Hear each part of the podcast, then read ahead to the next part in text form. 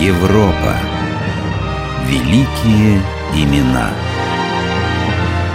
Жан-Батист Мольер. Мольер? Какой Мольер? М? Сын Поклена, обойщика при дворе вашего величества. Зачем нам при дворе два поклена?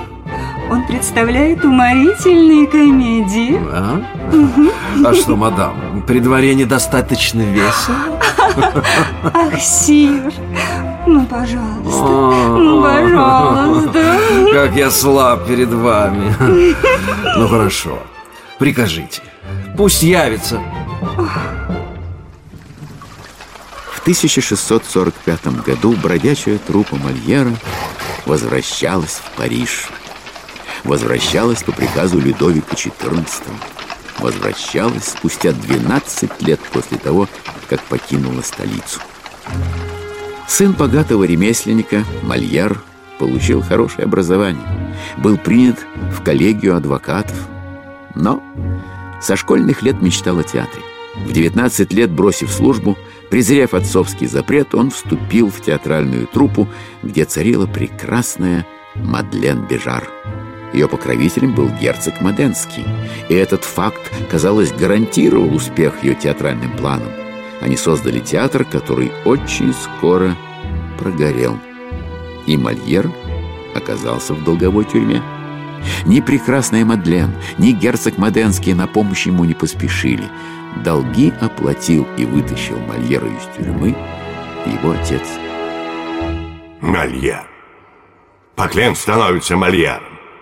Тебе ненавистна даже моя фамилия? Нет, нет, отец. Артистов презирают. Я не хотел, чтобы ты краснел, увидев на афише Жан-Батист Поклен. Ну, а теперь? Ты наигрался? Ты готов вернуться, да? Куда?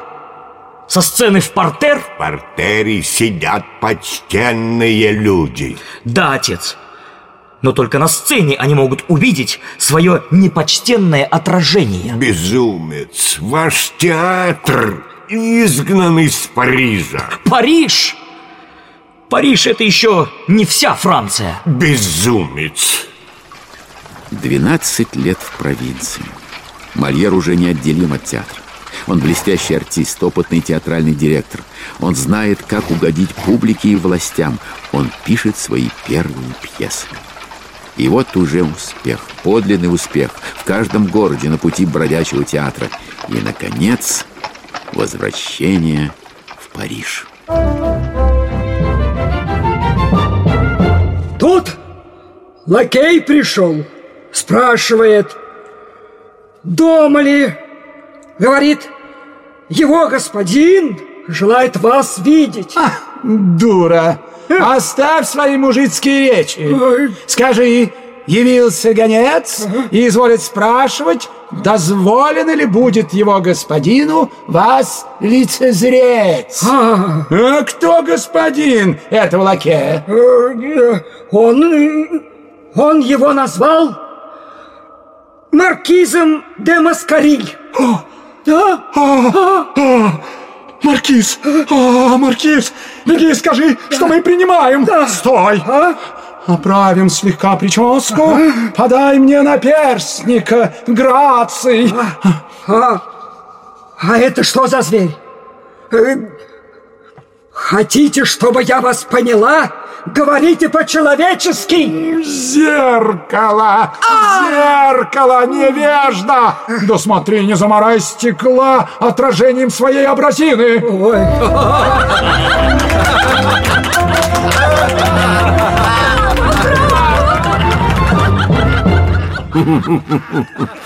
Да Смешные же манницы Вы были правы, смешно Ну, кто написал этот прелестный вздор?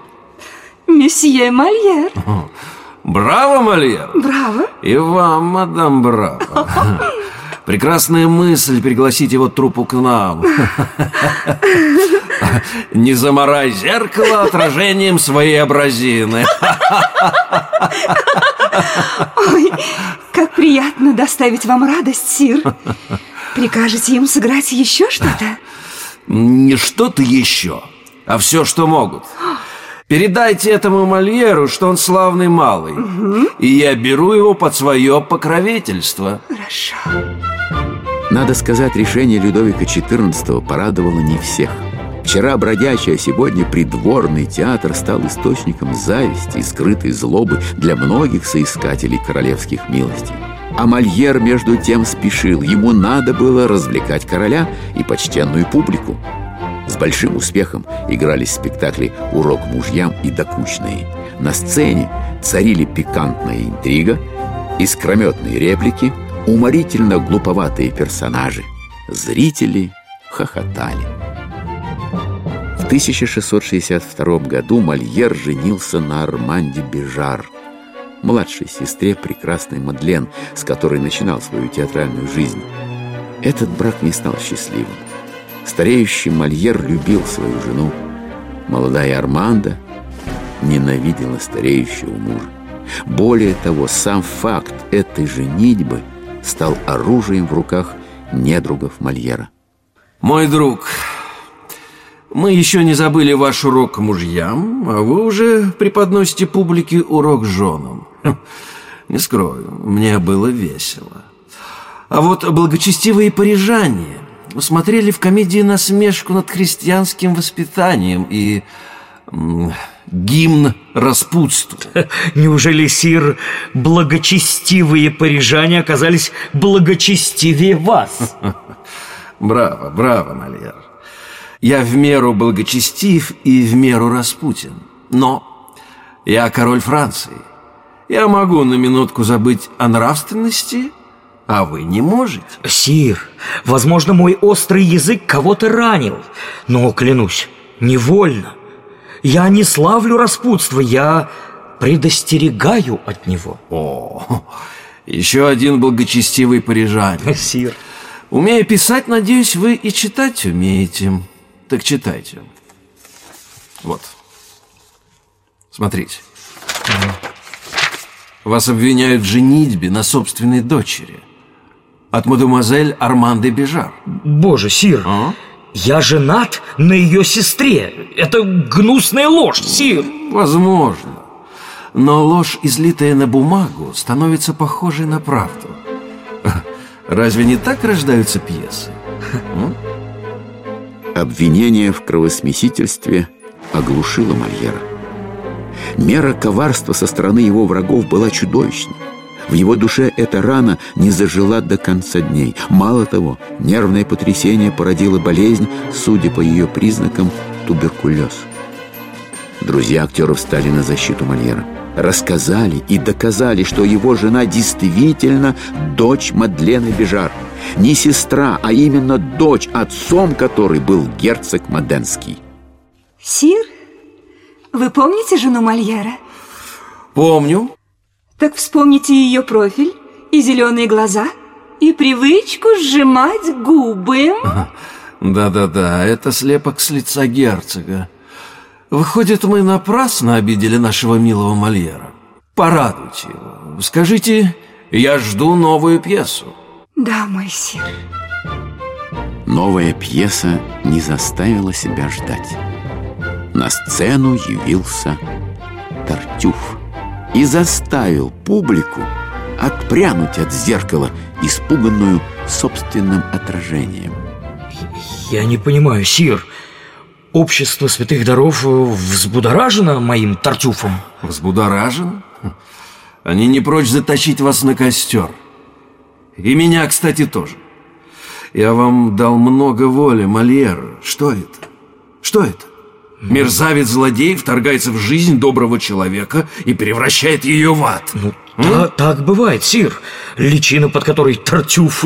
Именно, месье, личина. Вы что, с ума сошли? Вы приводите на сцену христианина высокого духа и разоблачаете как двуличного мерзавца, на котором негде пробы ставить? Вы с кем воюете? С католической церковью? С папой? С Богом? А?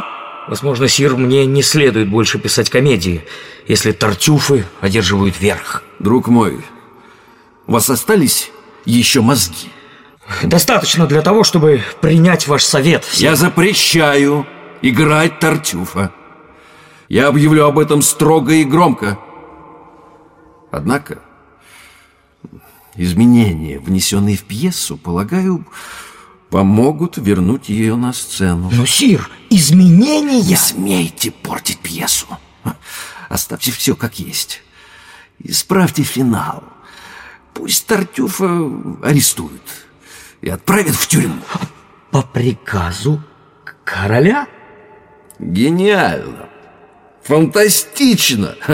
Именно, именно по приказу короля. Все сложилось очень ловко. Король примирился с духовенством, и справедливость на сцене восторжествовала. Тартюфа играли с большим успехом. И по сей день играют. И будут играть, потому что Тартюфы вечный. Великий драматург и прекрасный актер Мольер до конца жизни был обречен быть мишенью для ханжей и ревнителей морали. Собственно, это и была комедия жизни, из которой он черпал свои сюжеты. Эпоха Людовика XIV бурлила двуличием, распутством, интригами и интрижками, конечно, под покровом внешнего благочестия. Мольер никого не вызывал на бой, не утруждался критикой нравов, не боролся с пороками общества. Он просто вглядывался в жизнь и силой своего таланта превращал простое в многозначное. Он чуть-чуть для потехи искривлял поверхность зеркала, и оно отражало в зрительный зал самые обыденные события, но обостренные формой подачи. Не заморай стекло отражением своей абразины. Мало кто из сидящих в зале мог заглянуть в это зеркало и не заморать его. И Дон Жуан, и мизантроп, и скупой, и мещанин во дворянстве, и плутни Скопена. Не продолжайте. Что вы хотите, мадам? Он такой, какой есть. Не вы ли, мадам, умоляли пригласить Мольера ко двору? Сир, а? но в каждой пьесе дерзкие намеки. Многие оскорблены. Да? Но зал полон. Оскорбленные хохочут до икоты. Сир, а? сир, они сначала хохочут, а потом оскорбляются. Почему? Потому что понимают, над кем хохотали.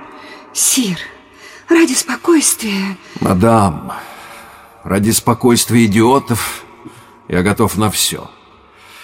Сообщите Мольеру, что сегодня он играет последний спектакль. Да, в тот день Мольер играл последний спектакль. Почти теряя сознание, он уже безнадежно больной играл мнимого больного. Он так потешно заходился кашлем. У него так уморительно заплетались ноги, что зал грохотал от смеха. После спектакля его принесли домой. Мольер попросил позвать священника. Чувствовал, что умирает, хотел исповедаться. Умышленно или случайно священник запоздал. Мольер скончался до его прихода. Это была зимняя ночь 1673 года. Сир, пришла его жена. Священник запретил хоронить месье Мольера на христианском кладбище. Что? Что такое? Запретил? Я... я запрещаю ему запрещать! Пусть хоронит по-христиански. Тартюф. Истинный Тартюф.